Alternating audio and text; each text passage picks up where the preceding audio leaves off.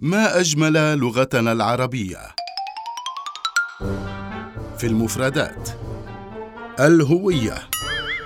الهوية. الهوية مصدر صناعي من هو، إحساس الفرد بنفسه وفرديته، ومنها بطاقة الهوية. أما الهوية بئر بعيدة القعر عميقة. هوى الرجل هويا وهواء هلك ومات. هوى الرجل سقط من علو. هوى الرجل المرأة سقط في حبها، وفي الاثنتين سقوط، لكن السقوط من علو أحيانا يكون أرحم من السقوط في حب امرأة. أيها العاشق الولهان، عودة إلى الهوية والهوية، قد يسقط الكثيرون في خطأ لغوي مميت حين يتحدث البعض عن الهوية الوطنية بدلاً من الهوية الوطنية.